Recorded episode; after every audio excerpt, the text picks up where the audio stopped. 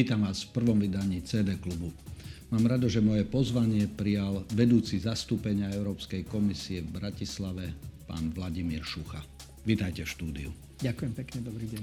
Mnohom začíname Európsky rok a preto som sa rozhodol osloviť vás, pretože vy stávate a idete spať s Európskou úniou, s Európskou komisiou a s vecami, ktoré súvisia e, s našim spoločenstvom, ktoré Slovensko už 20 rokov takmer súčasťou. E, predtým, ako budeme hovoriť o európskej politike v roku 2024, by som veľmi rád vás a trochu aspoň predstavil.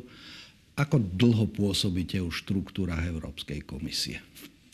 No to sú dve také rôzne veci, lebo jedna je Európska komisia ako taká, do ktorej som e, vstúpil alebo nastúpil v roku 2006, ale ešte predtým v roku 1999, kedy Európska únia pozvala Slovensko, podobne ako Ukrajinu, mm-hmm. teraz nedávno, na začatie rozhovorov o vstupe tak ma oslovilo ministerstvo školstva od vlastne od roku 2000 do roku 2004 až do vstupu. Som pôsobil v tom negociačnom týme pre vstup Slovenska mm-hmm. do Európskej únie v Bruseli. Takže, mm-hmm. takže ono to sú také dve etapy. Jedna v službách Slovenska v tom predstupovom období a potom eh, vlastne dlhé roky v Európskej komisii. A teraz ako keby ten kruh sa tak uzatvoril, že pred dvomi rokmi som prišiel na Slovensko v službách Európskej komisie na zastúpenie. No a tie hlavné parametre súčasnej funkcie, ktorú máte, čo obsahujú, aký veľký tým a čím všetkým sa váš tým zaoberá? Tak tie, tie funkcie sú veľmi podobné ako funkcie akejkoľvek ambasády, e, len my nezastupujeme krajinu, ale zastupujeme inštitúciu. No a v takej skrátke sa hovorí, že sme oči, uši a ústa Európskej komisie v Slovenskej republike. No a ono to tak zhruba, zhruba aj tomu zodpovedá, že robíme to prepájanie medzi inštitúciami slovenskými, štátnymi, regionálnymi, ale aj e, vedeckými univerzitami, pomáhame im prepojiť sa s tým, čo sa deje na európskej úrovni, ale ideme aj do takého toho širšieho, e, do tej širšej oblasti, že v podstate takých približujeme fungovanie Európskej únie bežným ľuďom, že chodíme veľmi často na školy, stretávame sa s ľuďmi, a e, v podstate odpovedáme na akúkoľvek otázku, akú občania by mohli mať o Európskej, o Európskej únii. A ten tým nie je veľmi veľký, je to niečo cez 20 ľudí ktorí pôsobia tu na zastúpení v Bratislave. Samozrejme, my sa dlhodobo poznáme, ste univerzitný profesor, geológ predtým, ktorý vstúpil do týchto vôd a dlhú dobu ste mali na starosti otázky vedy, e, kultúry aj v celoeurópskom rozmere a viem, a často sme to spomínali, že vy a Katarína Maternová, ktorá teraz zastupuje e, Európsku komisiu v Kieve, ste boli dlhodobo najvyššie postavení Slováci v štruktúrach e, v Bruseli. E, kto je v súčasnosti e, najvyššie postavený, alebo jeden, dvaja v rámci Európskej komisie zo Slovenska? No, tak to je taká trošku smutná historka, lebo vlastne e, na tej e, úrovni riaditeľov alebo generálnych riaditeľov, lebo ja som bol generálny riaditeľ, Katka Maternová bola zástupkynia generálneho riaditeľa, tak v podstate už nemáme nikoho zo Slovenska, čo je veľká škoda. Je to, bolo by dobre tam nejakých mm. ľudí i popostrkovať lebo je to veľmi dôležité preto, aby, aby to videnie slovenské bolo zohľadnené na tých vysokých funkciách v Bruseli. Lebo je to veľmi dôležité, aby tá kultúrna výbava, aby, aby ten, tá, tá národná skúsenosť tam nebola Rakúska, len, nebola len Jasne. Česká, nebola len Francúzska, ale bola aj Slovenská. Hmm. To je tá diverzita Európskej únie. Takže e, vlastne pred pár mesiacmi odišiel jediný riaditeľ, to bol o, pán Adamiš, ktorý bol takisto v tom negociačnom týme a odišiel teraz do dôchodku. E, Katarína, ako ste hovorili, je e, veľvyslankyňou Európskej únie v Kieve na Ukrajine. Ja som v Bratislave, takže vlastne akýkoľvek z tých postov hmm. nie je obsadený žiadnym Slovakom. No, tak to nie je až taká dobrá vizitka, ale samozrejme to teraz riešiť ďalej nebudeme. By som sa rád už ponoril teda do tohto roka, e, kedy si robíte vy svoj plán pre aktivity hneď e, zo začiatku januára. V akých akej kondície v súčasnosti Európska únia a aké sú predpovede, predpoklady, výzvy, ktoré čakajú Európsku úniu v roku 2024? Tak samozrejme rok 2024 ako každých 5 rokov je veľký rok o, zmeny. Je to rok volebný, ten cyklus na európskej úrovni je 5-ročný, tak ako prezidentský na Slovensku, takže oni sú také prepojené. No a samozrejme čakajú nás začiatkom júna, 8. júna voľby európske. Je to vlastne odpoveď a ukážka aj pre tých, ktorí stále opakujú o tom, že tu máme diktát Bruselu. Mm-hmm. No ten diktát Bruselu tu nemáme, lebo si volíme zástupcov, ktorí chodia do Bruselu alebo chodia, chodia do Štrasburgu, kde Európsky parlament zasadá a reprezentujú e, občanov Slovenska. Takže je veľmi dôležité, aby ľudia išli voliť toho 8. júna a zvolili si tých správnych predstaviteľov. No a samozrejme, že e, to nie je len táto zmena, ktorá je to, to veľkou výzvou. Veľkou výzvou je, je samozrejme taký ten nepokoj e, spoločenský, ktorý tu máme. A on je spôsobený dvomi takými základnými motormi. Jeden, jeden, jeden ten motor, taký ten negatívny, sú konflikty. A tu máme za hranicami konflikt na Ukrajine, ale aj ten, ten nedávnejší, ktorý sa rozhorel na Blízkom mm-hmm. východe. Čiže to sú také veci, ktoré nedajú spávať Európskej únii a držia ju ako by v takom napätí a musí sa na ne sústredovať. No a potom je to tá veľká zmena technologická, ktorú tu máme a veľa ľudí, ktorí sa zaoberajú nejakými predpovediami, víziami do budúcnosti, hovoria, že t- tento rok 24. ale aj najbližšie 2-3 roky budú kľúčové v zmene, v digitalizácii, v umelej inteligencii a je to ako keby také nanovo rozdávanie kariet vo svete. No a samozrejme, že tu Európska únia takisto musí zaberať naplno a, a, a viete, možno ste si všimli, že, že tesne, tesne pred Vianocami sa podaril taký husársky kúsok európsky, že sa prijalo prvé e, prvá regulácia umelej inteligencie mm-hmm. na svete. Čiže máme prvý zákon o umelej inteligencii na celom svete, prijala ho Európska únia práve preto, že si uvedomuje, že je to asi najväčšia zmena v histórii ľudstva, ktorá nás čaká. Mm. Obdivuhodné. Teraz e, tento rok by mal byť supervolebný. Voľby budú nielen v Európskej únii, čiže do Európskeho parlamentu, čo bude mať dosah na zmeny v rámci celého riadenia Európskej únie, ktoré sme súčasťou, ale voľby budú aj v Rusku, v Indii, ale predovšetkým v Spojených štátoch, ktoré evidentne pre Európu výsledok týchto volieb bude znamenať veľa. A zároveň sa hovorí, že vzťahy s Čínou, ktoré zamestnávajú nielen Európsku úniu, ale aj Spojené štáty a ostatných aktérov, ak by ste sa mohli dotknúť týchto otázok, ktoré sa týkajú e, Európskej únie Číny a Európskej únie a Spojených štátov čo, aké prognózy na tento rok vidíte? Tak ja myslím, že e, ono, keď, keď e, začnem s Čínou, tie prognózy na tento rok naznačil, myslím, veľmi úspešný summit e, Európskej únie a Číny, ktorý bol tesne pred koncom roka v Číne. Myslím si, že tie vzťahy s Čínou sú veľmi dobré ekonomické. Samozrejme, že sú tam aj niektoré, niektoré také problematické body. E, ktoré Európska únia jasne pomenovala, e, ktoré sú predovšetkým v obchode, v nejakom takom e, protekčnom prístupe v niektorých oblastiach v Číne. Ale je treba povedať, že Čína je veľmi seriózny, veľký partner pre Európsku úniu. Je to obrovská ekonomika, je to ekonomika postavená na inováciách, na poznaní. To nie je už len tá, ako volá, kedy sú tie stereotypy o Číne, a keďže ja som dlhé roky v predchádzajúcich funkciách s Čínou a s čínskymi partnermi veľmi úzko spolupracoval, tak môžem povedať, že, že naozaj je to, je to krajina, ktorá vystrelila neuveriteľným spôsobom aj v tom technologickom svete. Je lídrom v umelej inteligencii, ktorú som spomínal predtým.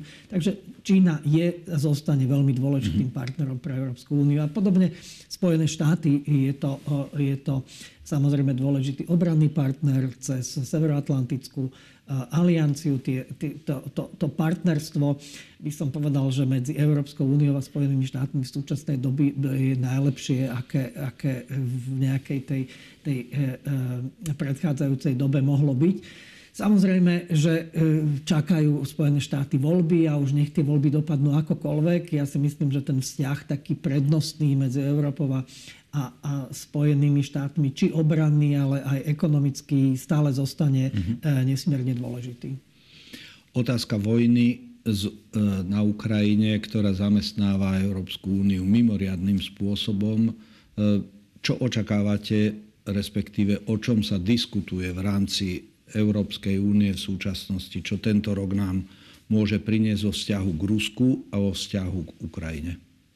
Tak tam samozrejme je veľmi dôležité, aby Európska únia v najbližších dňoch, týždňoch eh, schválila ten veľký balík 50 miliardový, lebo viete, že európsky rozpočet eh, sa tvorí na 7 rokov a keď sa tvorilo toto 7-ročné obdobie, tak nikto netušil, že eh, budú potrebné takéto výdavky e, pre pomoc e, Ukrajine.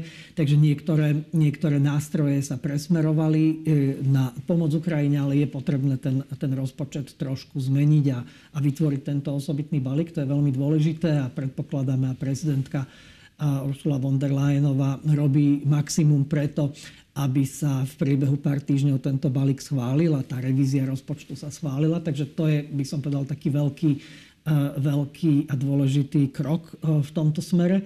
No a potom je treba e, len zopakovať to, čo Európska únia hovorí stále, že je to vec rozhodnutia Ukrajiny a, a že Európska únia bude stať pri Ukrajine dovtedy, dokedy to bude potrebné, lebo všetci si uvedomujeme, že to, čo sa tam stalo, to nie je malý, malý incident, to je vážne porušenie medzinárodného práva to je, e, to je porušenie práva na sebaurčenie Ukrajiny, porušenie jej teritoriálnej celistvosti.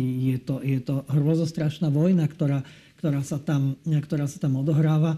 No a jednoducho e, nemôžeme odvrátiť zrak alebo volať po e, nejakom miery. To je ako keď by suseda a niekto išiel zavraždiť a my budeme mm. rozprávať o tom, že no však to nie je dobré, miesto toho, aby sme mu pomohli, že nie je dobré sa zabíjať. No jednoducho je to bezprecedentný útok a našou úlohou, úlohou Európskej únie je postaviť sa na stranu toho slabšieho.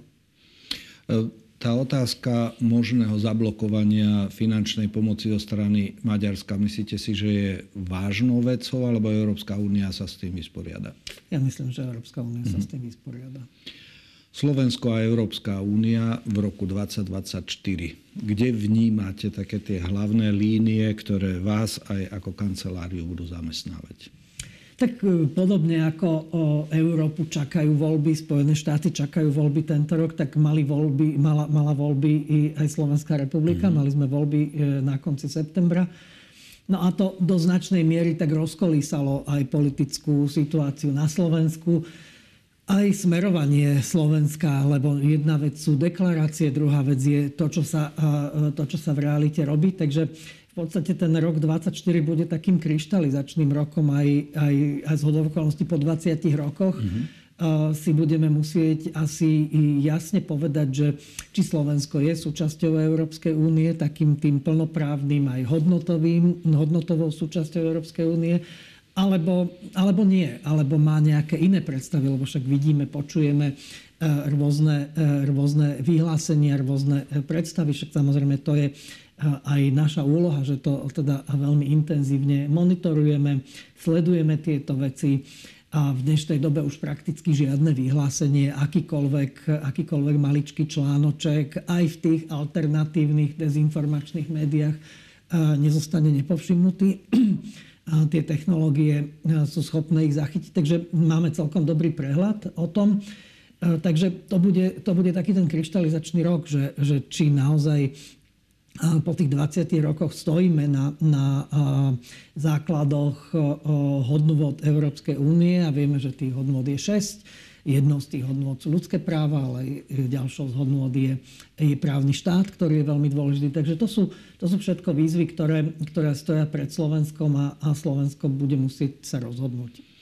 Čiže na jednej strane po tých voľbách sa očakávalo, že či Slovensko sa nepoberie maďarskou cestou, že či to nebude politika, akú razí Viktor Orbán. No ale tie ostatné tri mesiace ukazujú, že úplne taká tá maďarská cesta to nebude ktoré sú z tých obla... Ale samozrejme Európska únia nám vyslala už niekoľko signálov, predovšetkým v tej hodnotovej oblasti, právny štát a podobne, že z toho by mohli nejaké konsekvencie byť aj pre Slovensko, vrátane príjmania finančnej pomoci a podobne. Čo očakávate v roku 2024 eh, hneď z kraja, prípadne aj počas toho roka, že ktoré tie momenty by mohli naštrbiť ten vzťah a kontinuitu toho, že Sloven, pre Slovensko e, členstvo v Európskej únii je a Severoatlantické aliancie priorita, lebo v tom programovom vyhlásení je to jasne povedané. Áno, to ja hovorím, že, že jedna vec je, je tá deklaratórna, to je veľmi dobré, to je, to je e, myslím si, že to veľmi ocenila aj Európska únia, Európska komisia že tu je toto prihlásenie, ale to prihlásenie musí byť aj, aj faktické. No a na konci roka sme mali také, také trošku tie horúce chvíle, kedy e, aj slovenskí predstavitelia konzultovali s Európskou komisiou. Mali sme dosť takú vzrušenú debatu v Európskom parlamente o Slovensku. No a myslím, že toto sa tak nejako preniesie do, do tohto roka. No a bude záležať na tom, ako, ako vlastne tie zmeny, ktoré Slovensko plánuje, sa uchopia. Či tie zmeny budú v intenciách e, nejakých rámcov e, právneho štátu, e, ako je on zadefinovaný, alebo nie. Európska komisia už začala diskusiu o právnom štáte k tej, na Slovensku k tej, tej každoročnej správe ktorá sa očakáva v prvej polovici roka alebo pred letom. To ešte, ešte nie je celkom rozhodnuté na strane Európskej komisie, ale každopádne v priebehu pár mesiacov tá správa bude vyhotovená. Začali konzultácie, teraz je online konzultácie, takže ktokoľvek, ktorýkoľvek občan môže, môže nejaké svoje pozorovania Európskej komisii zaslať. No a vlastne to, ako sa tie, tie, tie zmeny ktoré mm, myslím, že každá vláda má právo na to, aby si zmenila na svoj obraz niektoré, niektoré pravidlá a predpisy. Len ak, ak oni nie sú e, urobené tak, ak, aby, aby boli v súlade s právnym štátom alebo s tými princípmi právneho štátu, tak to môže byť problém mhm. pre Európsku úniu. E, tie voľby, ktoré budú v júni, určite veľa vypovedia o tom aj nielen o politických elitách, ale aj vzťahu občanov, pretože ľudia pôjdu voliť tentokrát e, a to budú voľby vo veľmi komplikovanom prostredí, aj domácom, ale hlavne medzinárodnom, kedy taká tá fragmentácia, polarizácia, obavy ľudí e, nejakým spôsobom definujú množstvo vecí, ktoré ľudia citlivo vnímajú. Čo váš úrad robí smerom k voľbám do Európskeho parlamentu a prípadne, keďže sme notoricky známi, že máme veľmi nízku volebnú účasť, e, čo budete robiť a čo by sme mali ako Slovenská republika robiť preto, aby ľudia sa viac zaujímali a vo väčšom rozsahu aj zúčastnili tých volieb?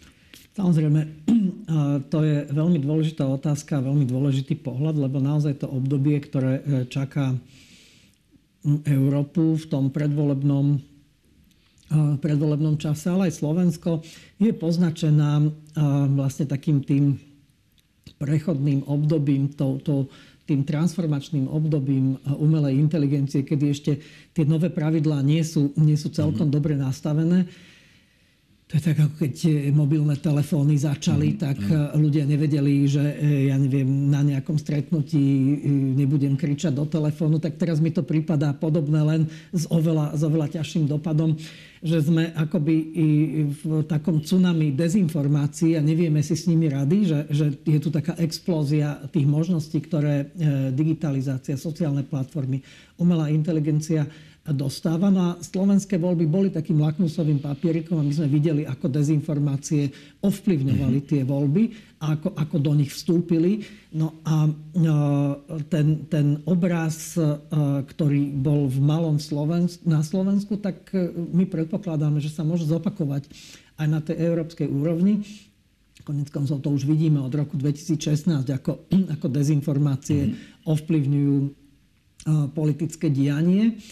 No a to bude veľmi dôležité, aby, aby občania a aby povedzme aj inštitúcie, aj tento náš maličký úrad bol schopný čo najjasnejšie komunikovať, e, čo sú dezinformácie, čo nie sú dezinformácie. Aj to, že za tými dezinformáciami sa vo väčšine prípadov neskrýva naivita, ale sa skrýva zámer. Uh-huh. Musíme si uvedomiť, že e, súčasťou tohto nášho priestoru sú hybridné hrozby. A to sú tie hrozby, ktoré rôznym spôsobom nepriamým, niekedy skrytým nás manipulujú, nás postrkávajú niekde, kde my ani nechceme byť a, a môžeme sa tam ocitnúť, ani nevieme ako. No a to je veľmi dôležité, aby sme si dobre pozreli programy strán, aby sme si dobre pozreli profily ľudí, čo majú za sebou, čo všetko urobili pre spoločnosť. Nemusí to byť, e, nemusí to byť skúsený politik, ktorý už bol v nejakých funkciách, ale každý človek žije v nejakom prostredí, vo svojej komunite, či robí dobro pre tú svoju mm-hmm. komunitu, lebo ak nerobil doteraz dobro pre svoju komunitu, nie je predpoklad, že bude robiť dobro pre tú širšiu komunitu európsku v Európskom parlamente. Takže je dôležité nepodláhnuť e, tým ľahkým, jednoduchým riešeniam, lebo v tejto zložitej, komplikovanej, komplexnej dobe ľahké riešenia neexistujú. A, a keď niekto ich ponúka, tak vieme, že klame a ten zámer, e, zámer nemá dobrý. Lebo, lebo tá, tá, tá situácia skutočná je veľmi, veľmi mm-hmm. komplikovaná. Tentokrát budeme mať 15 e, kresiel v Európskom parlamente. Áno? Že mali sme 14, budeme mať 15 častokrát zaznieva tá otázka, že čo v rámci toho veľkého telesa týchto 15 našich zmôže. Vaša odpoveď by bola aká? Samozrejme, že e, tých ľudí, a preto je dôležité si tam dať schopných ľudí, e, lebo, e, lebo samozrejme, že tých 15 ľudí vo vyše 700 členom parlamente, keď sú osamelí, tak nič ne, nezmôže. Ale veľmi dôležité na európskej úrovni je, je fungovanie v rámci európskych strán, v rámci európskych politických frakcií. No a v rámci tých frakcií si vytvoriť, e, e, vytvoriť si e, ako keby takú dôveru a takú sílu presvedčiť tých ostatných. A, a videli sme to na, na dobrom príklade dvoch podpredsedov Európskeho mhm. parlamentu. Slovensko za 20 rokov nemalo podpredsedu Európskeho parlamentu a teraz sa to podarilo pánovi Šimečkovi mm-hmm. a, a po ňom pánovi Hojsikovi. A to ukazuje tú silu vo vnútri tej politickej frakcie. Mm-hmm. Že, mhm. že tá politická frakcia podporila toho človeka a polovička z tých vyše 700 poslancov ano. za nich zahlasovali. Čiže to je to veľmi dôležité na tej strane Európskeho parlamentu, ale to je tak, takisto dôležité je na strane Európskej rady, kde chodia ministri, kde takisto minister z relatívne malej krajiny e, tým svojim hlasovaním až tak veľa neovplyvní, ale tou svojou osobnosťou, tou svojou schopnosťou mhm. presvedčiť. Mm-hmm. Vie presvedčiť a, a, a, a, a ukázať aj tým ostatným. A ja som bol x krát v miestnosti na zasadnutí Rady ministrov napríklad, kde vystúpil minister z malej krajiny, hovoril dobré veci a ostatní iba kývali hlavami. To je dobrý nápad, mm-hmm. to podporíme. Čiže e, aj na tej, na tej úrovni Európskej únie sa rozhoduje o tom, že kto príde s dobrým, s dobrým nápadom, dobrým riešením, tak ho o, veľká väčšina tých krajín potom podporí. Takže v tom je, v tom je tá sila mm-hmm. tých malých krajín a ja si pamätám ako, ako vyslovene, že tie také najmenšie krajiny vedeli posunúť tú európsku politiku nejakým smerom, lebo, lebo prichádzali s dobrými riešeniami technicko-politická otázka. Slovensko má podpredsedu Európskej komisie Maroša Ševčoviča, skúseného človeka, ktorý roky prežil v Bruseli. To je prípustné, aby on zasiahol do volebnej kampane pred eurovoľbami na Slovensku, aby treba ste ho využili, že by bol vtiahnutý videopríhovory alebo nejaké stretnutia s ľuďmi, alebo toto je konflikt záujmov.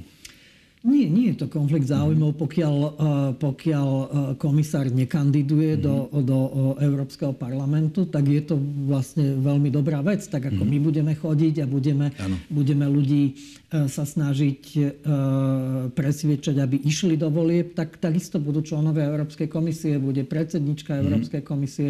Čiže ja myslím, že to je, to je veľmi dobré, aby, aby sa všetci zapojili. Mm-hmm a myslím si, že k tomu aj predsednička vyzýva no. aj komisárov z tých jednotlivých krajín, lebo sú to známe osobnosti v tej danej krajine. Mm-hmm. Takže samozrejme, že to je, to je veľmi vítané.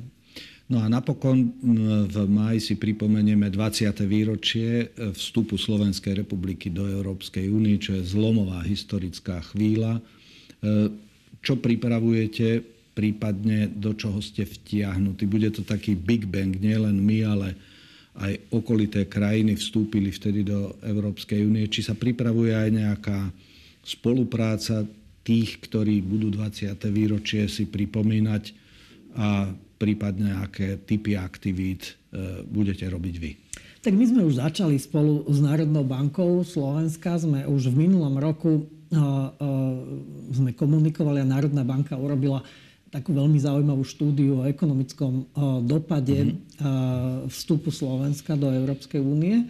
A veľmi zaujímavý výsledok, že v podstate Európska únia a tie peniaze, ktoré na Slovensko prichádzajú, tie hodnoty, predstavujú pre štvorčlennú rodinu jedno auto každých 5 rokov. Čiže za tých 20 rokov každá slovenská rodina ako keby dostala 4 virtuálne auta. Uh-huh. A, takže to si myslím, že je celkom, celkom pekný, pekný výsledok. No a samozrejme, že my už sme začali s našou kampaňou hneď 1. januára, uh-huh. že na sociálnych médiách sme už pripomínali občanom, že sme vstúpili do roku 20 20. výročia. No a pripravujeme veľké... A zároveň aj do eurozóny. 15. Aj, aj do výročia, eurozóny no. a samozrejme aj euro oslavuje mm. výročie svoje. Čiže je, je tých, tých výročí a tých dôvodov na oslavu je, je veľmi veľa. Samozrejme, že sa na to pozeráme aj z pohľadu tých e, desiatich krajín, ktoré v tom veľkom Big Bangu v roku 2004 vstúpili, ako vieme tú nejakú synergiu využiť. Ale opäť treba, treba zdôrazniť, že to nie je až tak vec, e, ktorú má organizovať Európska komisia. To je vec Jasne. E, skôr pre, pre danú krajinu a pre dané krajiny, aby, aby si zorganizovali tieto oslavy. My samozrejme budeme robiť, čo je v našich silách a chceme to prepojiť aj s kampaňou mobilizačnou, aby sme ľudí povzbudili, aby išli voliť, lebo sa nám zdá, že tá synergia 20. výročia a e, samozrejme tých volieb e, vlastne o, o mesiac neskôr je veľmi dobrá, takže e, dúfajme, že sa to podarí a, a Slováci pôjdu vo väčšom množstve voliť. Tie posledné výsledky tesne pred, pred Vianocami z Eurobarometra boli veľmi pozitívne. Veľmi za, za, za ten predchádzajúci 23. rok sa zlepšila nálada Slovákov vo vzťahu k Európskej únii. Tá podpora bola oveľa väčšia ako, ako bola predtým, takže z toho sa tešíme a dúfajme, že na tejto pozitívnej energii sa bude dať postaviť aj, aj tie oslavy, aj tá kampaň. Či vy plánujete nejakú súčinnosť aj s predstaviteľmi vlády, rezortom diplomácie alebo inými, čiže toto tradične už býva asi, že ano. vaše zastúpenie spolupracuje s, s tými národnými hlavnými aktérmi. Samozrejme, že, že mhm. tá hlavná, hlavná nejaká tiaž alebo zodpovednosť mm-hmm. je na tých národných a, a my teda sme veľmi otvorení v spolupráci, diskutujeme o tých veciach s pánom predsedom Národnej rady sme o tom hovorili už dvakrát. Sám hovoril, že aj v rozpočte E, e, Slovenskom na rok 2024 e, sú položky aj na oslavy 20. výročia, ako aj na oslavy mm-hmm. 80. výročia Slovenského národného povstania. Takže tam tie synergie budeme hľadať, ale, ale m, diskutujeme o synergiách aj so zastúpeniami členských krajín Európskej únie mm-hmm. na Slovensku. Takže takisto budeme, budeme aj s nimi mm-hmm. na, tejto, na tejto problematike robiť. Na úplne záverečná otázka. Čo je pre vás najfascinujúcejšie na Európskej únii? Um, je to podľa mňa jeden absolútne unikátny projekt, um, ktorý, keďže ním žijeme, tak si až tak neuvedomujeme, ale v tej, teraz v tejto funkcii na Slovensku cestujem len po Slovensku. Ale predtým, keď som bol v tej predchádzajúcej funkcii v Bruseli, tak som cestoval po celom svete. A ono je to dobre cestovať e, niekde mimo Európskej únie a pozrieť sa, ako tie krajiny z mimo Európskej únie pozerajú na Európsku úniu ako na fantastický projekt, na, na taký sen, ku ktorému by sa chceli, ku ktorému by sa chceli dopracovať. A to, že vlastne z nešťastia, smrti a krvi druhej svetovej vojny vznikol takýto mierový projekt, ktorý dlhú dobu, najdlhšiu dobu vôbec na, v tomto geografickom priestore udržal mier, prosperitu, slobodu, spokojnosť ľudí, je, je, je priam šokujúce, mm. že, že ľudia z toľkých národov a národností vedia spolupracovať a, a vedia sa vzájomne učiť a posúvať dopredu. A je, je fascinujúce a je, je to pre mňa veľmi, veľmi také vzrušujúce a, a, a, a nabíjajúce energiou. Tu na, na Slovensku som opäť v takom monokultúrnom prostredí mm-hmm. aj na, na zastúpení, že tam máme akurát nejakých kolegov z Česka, lebo je tu dôležité, aby ten človek jazyk. ovládal mm-hmm. jazyk. Ale pracovať v Európskej komisii, v, tej, v takej inštitúcii, ktorá je multinárodná, a multijazyčná, je, je, je fascinujúce. Naozaj to, to tak pozbudzuje aj tvorivosť a preto je potrebné, aby Slovensko sa otvorilo a ešte viac využilo aj tú našu, e, tú našu uh, diverzitu, ktorú máme, lebo tu máme rómsku menšinu, máme tu maďarskú menšinu, ale aj ďalšie iné menšiny. Aj sa treba máme otvoriť. aj vietnamskú. Aj vietnamskú, áno. No. Čiže je to, je to veľmi, veľmi dôležité a veľmi dobré pre tú dynamiku tvorivosť a otvorenosť. Mm-hmm. A my ju ne, neuveriteľne potrebujeme, lebo Slovensko, ak chce udržať prosperitu svojej krajiny, ak chce udržať ekonomiku, tak potrebujeme inovovať. Mm-hmm. A inovovať bez otvorenosti sa nedá. A, a, lebo tá stimuluje tvorivosť a, a tá potom vedie, vedie k inováciám. A my to neuveriteľne, mm. neuveriteľne potrebujeme. Ďakujem veľmi pekne, že ste prijali pozvanie do mojej prvej tohtoročnej relácie a prajem vám a celému týmu e, zastúpenia pekný európsky a pekný slovenský rok. Ďakujem pekne. Dúfam, že bude úspešný. Ďakujem.